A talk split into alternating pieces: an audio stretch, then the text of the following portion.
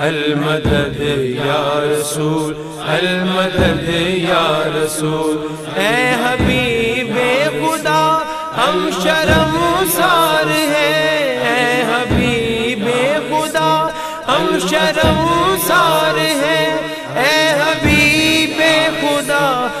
ہم شرم سار ہیں المدد یا رسول، المدد یا رسول۔ تیرے دی پر اٹھی آندیاں بسم اللہ الرحمن الرحیم۔ ان ابی بکر الصدیق رضی اللہ تعالی عنہ۔ انہو قال ایوہ الناس، انکم تقرؤون هذه الآیہ۔ یا ایوہ الذین آمنوا علیکم انفسکم لا یدرکم من ضل اذا اہتدیتم وقال سیدنا ابو بکر الصدیق رضی اللہ تعالی عنہ وانی سمعت رسول اللہ صلی اللہ علیہ وآلہ وسلم یقول ان الناس اذا رأبوا الظالم فلم یا قزو علا یدئی او شکا این یمحم اللہ بقابن من رواہ احمد و ابو داود و ترمزی و لفظ لہو و ابن ماجہ وقال ترمزی حاضہ حدیث صحیح سیدنا صدیق اکبر رضی اللہ تعالیٰ عنہ بیان فرماتے ہیں اور مسند امام احمد بن حنبل کو کھولیں تو مسند ابو بکر صدیق کی ابتدا اس حدیث سے ہوتی ہے۔ آپ نے اپنا خطبہ خلافت ارشاد فرمایا یعنی جب آپ نے زمام حکومت سنبھالا اور مسند خلافت پر فائز ہوئے۔ اور امت محمدی صلی اللہ علیہ وآلہ وسلم سے پہلا خطاب کیا۔ یہ نقطہ توجہ طلب ہے۔ ابتدا کی امت مسلمہ سے کمیونیکیٹ کرنے کی۔ تو اپنے ابتدائی خطبہ خلافت میں ارشاد فرمایا کہ لوگوں تم نے یہ آیت قرآن مجید کی پڑھی ہوگی، اب یہ خطاب فرما رہے ہیں سیدنا صدیق اکبر رضی اللہ تعالیٰ عنہ۔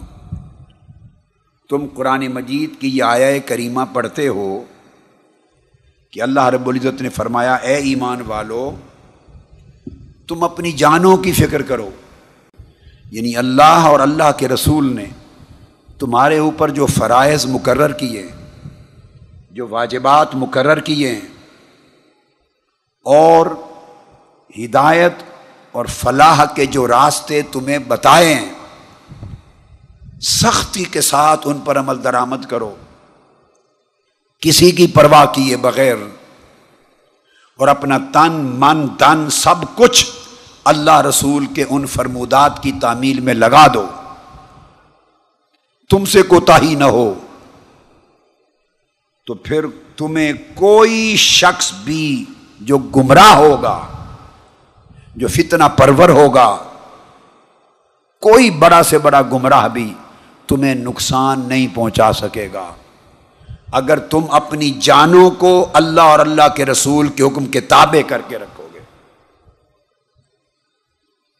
کوئی بڑا شیطان بھی تمہیں نقصان نہیں پہنچا سکتا۔ آپ نے اپنا خطاب اس آیا کریمہ کے مضمون سے شروع فرمایا۔ اور پھر ارشاد فرمایا کہ میں نے اپنے کانوں سے رسول اللہ صلی اللہ علیہ وآلہ وسلم کو یہ فرماتے ہوئے سنا ہے۔ یہ بات کون کہہ رہا ہے؟ بولیے۔ سیدنا صدیق اکبر رضی اللہ تعالی عنہ۔ خلیفۃ الرسول، خلیفہ اول۔ یار غار اور صاحب مزار۔ رضی اللہ تعالیٰ عنہ فرما رہے ہیں کہ لوگوں میں نے اپنے کانوں سے سنا کہ رسول پاک صلی اللہ علیہ وآلہ وسلم یہ ارشاد فرمایا کرتے۔ اور یہ وہ کہتے کہ اگر ایک زمانہ آئے گا جب معاشرے میں ظلم ہوں گے، برائیاں ہوں گی، بدی عام ہوگی، خیانت ہوگی، لوٹ مار ہوگی، کرپشن ہوگی بے حیائی ہوگی، اللہ اور اس کے رسول کی نافرمانی ہوگی۔ ہر عیب ہوگا، فسق ہوگا، فجور ہوگا۔ معاشرے کو تباہی اور ہلاکت کی راہ پہ ڈال دیا جائے گا۔ ہر سمت ظلم ہو رہے ہوں گے، قتل و غارت گری ہوگی، لوٹ مار ہوگی، لوگ پریشان ہوں گے، ظالم مضبوط اور طاقتور ہوں گے۔ جب ایسا دور آئے گا تو کیا ہوگا کہ اگر لوگ ظالموں کو ظلم کرتا ہوا دیکھتے رہیں اور چپ بیٹھے رہیں۔ دیکھتے رہیں اپنی آنکھوں سے کہ ظالم ظلم کر رہے ہیں۔ دیکھتے رہیں کہ قومی خزانے پر ڈاکے ڈالے جا رہے ہیں۔ دیکھتے رہیں کہ معصوم جانیں قتل ہو رہی ہیں۔ دیکھتے رہیں کہ انسانوں کا خون پانی کی طرح بہایا جا رہا ہے۔ دیکھتے رہیں کہ سوسائٹی کی بیٹیوں کی عزت لٹ رہی ہے۔ دیکھتے رہیں کہ لوگ غربت اور بھوک کی آگ میں جل رہے ہیں۔ ہر طرف ظلم ہی ظلم ہے، اندھیر نگری ہے۔ دیکھیں اور چپ رہیں۔ فلم یا خزو اللہ یدئی اور اٹھ کر ان ظالموں کے ہاتھ نہ روک لیں۔ ان کے ہاتھ نہ روکیں۔ خاموش تماشائی بنے رہیں۔ تو آپ نے فرمایا کہ آقا علیہ السلام یہ اعلان فرما رہے تھے، اگر لوگ خاموش تماشائی رہے، ظلم اور ظالم کا راستہ نہ روکا اور حالات بدلنے کے لیے اپنا تن، من دن سب کچھ نہ لوٹایا تو قریب ہے کہ اللہ تعالی پھر سب لوگوں کو ظالم ہو یا مظلوم، سب لوگوں کو بلا امتیاز اپنے عذاب کی لپیٹ میں لے لے گا۔ سارے معاشرے کو، پورے ملک کو اللہ اپنے عذاب میں مبتلا کر دے گا۔ صرف اس جرم کی پاداش میں کہ ظالم تو ظالم ہی تھے، وہ تو ظلم کر رہے تھے، یہ ان کا شعار تھا۔ مگر باقی مخلوق جو آنکھوں سے تکتی رہی اور ظلم کے خلاف اٹھی نہیں۔ تو ظالم عذاب میں مبتلا ہوں گے، ظلم کے باعث، اور باقی سارے مظلوم عذاب الہی میں مبتلا ہوں گے، چپ سدھارنے کے باعث، خاموش رہنے کے باعث۔ یہ خاموشی کا طرز عمل اللہ اور اللہ کے رسول کو ظلم کے دور میں گوارا نہیں۔ پھر حضرت حضیفہ بن یمان رضی اللہ تعالیٰ عنہ روایت کرتے ہیں، وفی روایت ان حضیفہ بن الجمان ان النبی صلی اللہ علیہ وآلہ وسلم قال والذی نفسی بیدہی، لتأمرن بالمعروف ولتنہون عن المنکر، او لیوشکن اللہ ان یبعث علیکم عقابا منہ، ثم تدعونہ فلا یستجاب لکم۔ رواہ احمد والترمزی واللفظ له والبحقی وقال ترمزی حاضہ حدیث حسن. پہلی حدیث بھی حدیث صحیح تھی.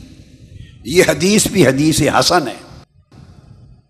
حذیفہ بن یمان رضی اللہ تعالیٰ نے روایت کرتے ہیں کہ آقا علیہ السلام نے فرمایا، اس رب کی قسم جس کے قبضہ قدرت میں میری جان ہے۔ آقا علیہ السلام نے فرمایا، اے میری امت کے افراد، تمہارے اوپر واجب ہے کہ تم ہر صورت نیکی کو سر بلند کرنے کے لیے نیکی کا حکم دیتے رہنا۔ نیکی کے فروغ، اشاعت اور اقامت کی جد و جہد کرتے رہنا۔ اور ہر صورت معاشرے سے ظلم اور برائی اور بدی کے خاتمے کے لیے حکم دیتے رہنا اور جد و جہد کرتے رہنا۔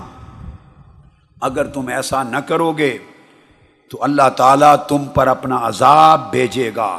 اور سارے معاشرے کو اللہ تعالی اپنے عذاب کی لپیٹ میں اس طرح لے لے گا کہ پھر تم پریشان ہوگے چیخو گے اللہ کو پکارو گے دعائیں کرو گے ہاتھ اٹھاؤ گے تو اللہ حضور علیہ السلام نے فرمایا، پھر اللہ تمہاری دعاؤں کو نہیں سنے گا۔ ثم تدعونه فلا يستجاب لكم پھر مسجدوں میں دعائیں ہوں گی۔ گھر گھر میں دعائیں ہوں گی، مظلوم دعائیں کریں گے، بیوہ عورتیں دعائیں کریں گی، یتیم بچے دعائیں کریں گے، ہر بندہ دعا کرے گا۔ مگر آقا نے فرما دیا، فلا یستجاب لکم۔ پھر تمہاری دعاؤں کی قبولیت کا دروازہ بند کر دیا جائے گا۔ دعائیں قبول نہیں کی جائیں گی۔ کیوں؟ فقط اس لیے کہ تمہاری آنکھوں کے سامنے ظلم ہو رہا تھا۔ امانت کی بجائے خیانت کا دور دورہ تھا۔ آنےسٹی کے بجائے کرپشن کا دور دورہ تھا۔ ایک لوٹ مار مچی تھی، بے حیائی تھی، بدکاری تھی، شراب خوری تھی، دہشت گردی تھی۔ ہر طرف اندھیر نگری تھی۔ تم دیکھتے تھے، جانتے تھے، گھروں میں بیٹھ کر باتیں بھی کرتے تھے۔ مگر گھر سے باہر سڑکوں پر نکل کر ظلم کو روکنے کے لیے سیسا پلائی ہوئی دیوار نہیں بنتے تھے۔ ڈرو اس وقت سے۔ اے امت محمدی کے افراد، کہ کہیں دعاؤں کی قبولیت کا دروازہ بند نہ کر دیا جائے۔ اسی طرح ام المومنین حضرت سیدہ عائشہ صدیقہ رضی اللہ تعالی عنہ روایت کرتی آپ ہاں، فرماتی ہیں، داخلہ علیہ رسول اللہ صلی اللہ علیہ وآلہ وسلم۔ میرے حجرہ میں آقا علیہ السلام تشریف لے آئے اور میں نے آپ کے چہرہ اقدس کو دیکھا۔ اور چہرہ اقدس کی خاص کیفیت سے میں نے جان لیا کہ کوئی چیز ہے جو آقا کی طبیعت کو بے چین کر رہی ہے۔ آقا کی طبیعت مقدسہ کو بے چین کر رہی ہے ابار رہی ہے۔ میں نے پہچان لیا۔ آپ نے وضو کیا۔ پھر کلام کیے بغیر کوئی بات نہیں کی مجھ سے۔ وضو کر کے فوراً واپس باہر تشریف لے گئے۔ میں پیچھے دروازے اور پردے کے پیچھے قریب ہو گئی کہ سنوں صحابہ کرام سے آقا علیہ السلام اس خاص حالت میں کیا فرمانے والے ہیں؟ تو فرماتی ہیں فسم تو ہوں یقولو، وضو کر کے نکلے۔ صحابہ کرام کا اجتماع تھا۔ میں نے سنا کہ آقا علیہ السلام ان سے خطاب فرمانے لگے۔ اور کیا فرما رہے تھے؟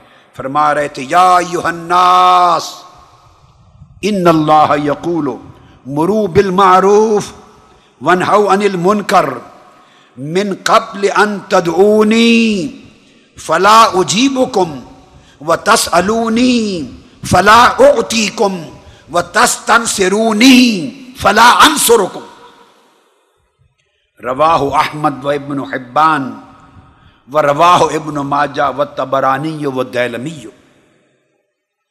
فرماتی ہیں کہ آقا علیہ السلام نے فرمایا، لوگو اللہ پاک ارشاد فرمایا، یہ آقا علیہ السلام پر وہی اتری تھی۔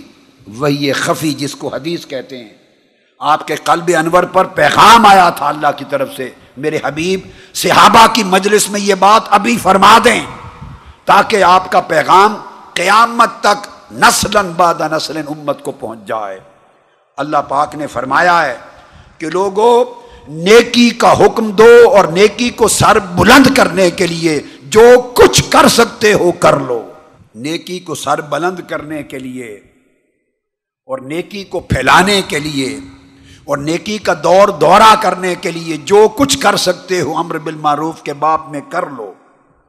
اور برائی کو روکو اور برائی اور بدی کو معاشرے سے روکنے کے لیے جو کچھ کر سکتے ہو کر لو۔ قبل اس کے اللہ پاک نے مجھے پیغام بھیجا ہے۔ آقا علیہ السلام فرماتے قبل اس کے کہ وہ وقت آ جائے کہ پھر تم میری بارگاہ میں دعائیں کرو اور میں تمہاری دعاؤں کو قبول نہ کروں۔ قبل اس کے کہ پھر تم اپنے لیے مجھ سے سوال کرو اور میں تمہیں عطا نہ کروں۔ قبل اس کے کہ تم مجھ سے مدد مانگو اور میں تمہاری مدد نہ کروں۔ پھر دروازے بند ہو جائیں گے۔ دروازے بند ہو جانے سے پہلے جو کر سکتے ہو بدی کو مٹانے اور نیکی کو پھیلانے کے لیے کر لو۔ پھر اسی طرح حضرت ابو ہرائی راہ رضی اللہ تعالیٰ عنہ روایت کرتے ہیں۔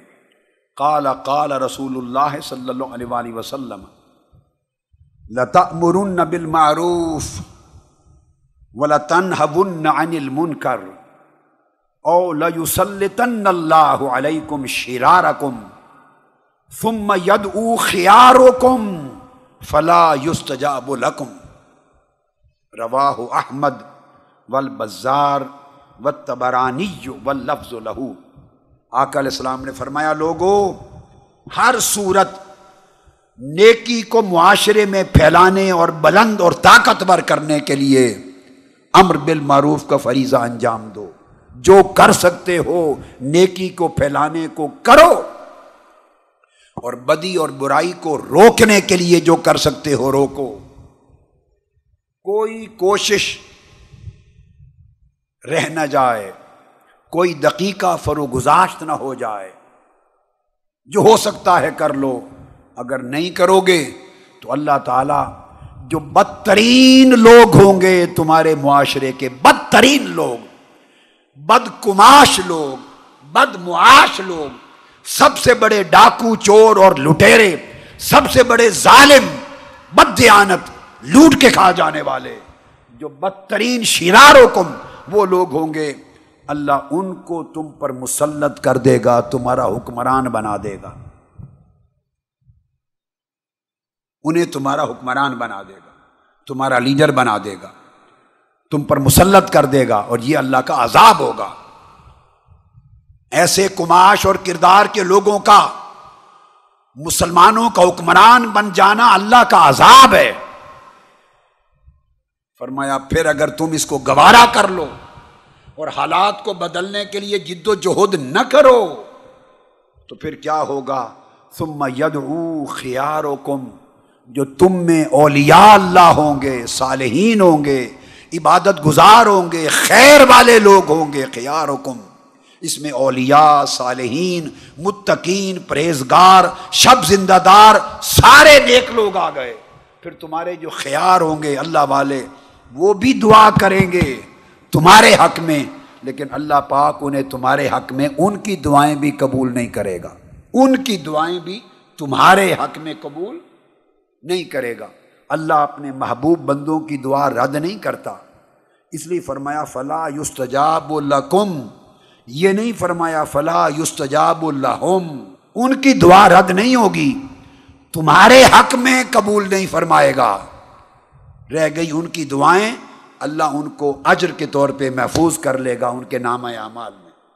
ان کو عطا کرے گا۔ اور تمہارے حق میں اس لیے قبول نہیں کرے گا کہ تم اٹھ سکتے تھے۔ تم اپنی جان لگا سکتے تھے، لڑا سکتے تھے۔ اپنا مال خرچ کر سکتے تھے، جد و جہد کر سکتے تھے، گھر گھر پیغام پہنچا سکتے تھے۔ یہ پیغام آقا علیہ السلام نے دیا ہے۔ بڑی مجلس میں ہر روز میرے آقا صحابہ کرام کو بتایا کرتے۔ کتنے صحابہ ہیں جنہوں نے روایت کیا۔ سیدنا صدیق اکبر سے لے کر سید، سیدہ عائشہ صدیقہ تک اور حضرت حذیفہ بن الجمان سے لے کر حضرت سیدنا ابو حریرا تک کتنے صحابہ ہر روز آقا کا فرمان سنتے کہ لوگوں دروازہ بند ہو جانے والا ہے۔ دعائیں اوپر نہیں پہنچیں گی، بند ہو جائے گا دروازہ تو دعائیں قبول نہیں ہوں گی۔ صرف اس جرم کی پاداش میں کہ حالات بدلنے کے لیے، نظام بدلنے کے لیے، ظلم روکنے کے لیے، بدی کو مٹانے کے لیے تم نے اپنا اصل کردار جو ادا کر سکتے تھے، کیوں نہیں ادا کیا؟ ہماری ذمہ داری کیا ہے کہ جو کچھ ہم سے ہو سکے، ہم تگو دو کریں اور حق کو سر بلند کرنے کے لیے اپنا تن، من دن سب کچھ لٹا ڈالیں۔ ہماری ذمہ داری ہے یا نہیں؟ بولیے۔ اور آج جمت الوداع کے خطاب میں آپ نے کتنی عظیم الشان حدیث سنی۔ آج دن کو میں نے بتایا تھا نا کہ آقا علیہ السلام نے فرمایا، کتنی حدیث سنائی تھی میں نے، کتنی حدیث متفق علیہ حدیثوں سے لے کر تمام کتب کی، کہ فرمایا کہ آخری زمانے میں، قیامت تک آخری زمانوں میں، میری امت میں ہمیشہ ایک جماعت ایسی قائم رہے گی، جو اہل فتن کے خلاف جہاد کریں گے، امر بالمعروف نہیں انل منکر کا فریضہ ادا کریں گے، اور اہل فتن کے خلاف جنگ لڑیں گے نظام بدلنے کے لیے۔ ان کو اللہ وہ اجر عطا کرے گا جو پہلے زمانے کے لوگوں کو صحابہ کرام کو عطا کیا تھا وہ اجر دے گا۔ آقا علیہ السلام صحابہ کرام سے خطاب کر رہے ہیں اور اس میں فرما رہے ہیں کہ فی آخر حاضل اما میری اس امت کے آخری زمانے میں وہ جماعت ہوگی اور ہر دور ہر صدی میں رہے گی۔ قیامت تک سیدنا عیسیٰ علیہ السلام اور سیدنا امام محمد مہدی علیہ السلام کی آمد تک رہے گی۔ اور اللہ پاک انہیں وہ اجر عطا کرے گا جو اجر پہلے زمانے کے لوگوں کو ایسے صحابہ تم کو عطا کرتا ہے اللہ۔ اور میں نے آپ کو بتایا کیوں عطا کرے گا کہ امر بالمعروف اور نہیں انل منکر کا فریضہ تن من دن لٹا کر ادا کریں گے۔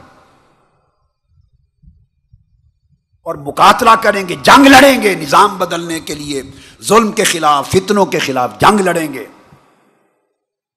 اور آقا علیہ السلام نے بار بار فرمایا کہ اس جماعت کی پہچان یہ ہوگی، وہ ایسی جماعت نہیں ہوگی کہ جس کی کوئی مخالفت نہ کرے۔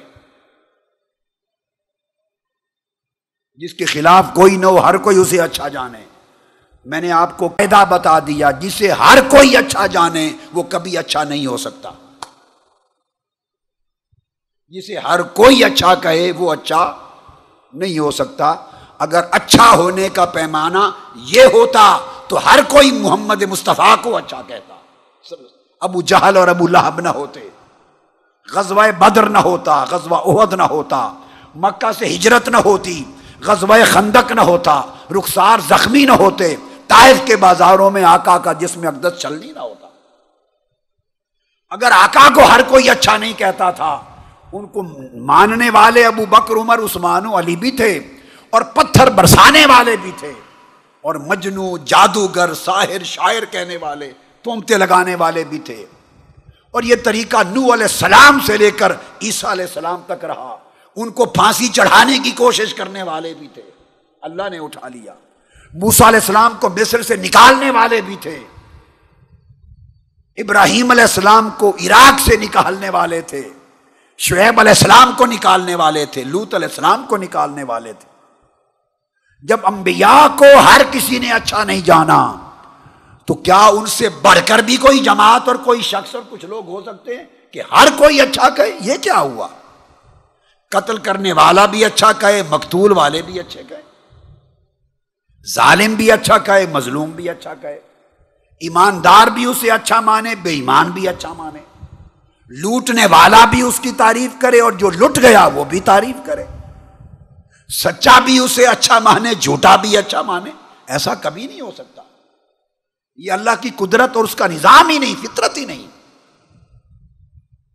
خلفائے راشدین کو ہر کوئی نہیں مانتا، اہل بیت اتھار کو ہر کوئی نہیں مانتا، امام حسین کو ہر کسی نے نہیں مانا۔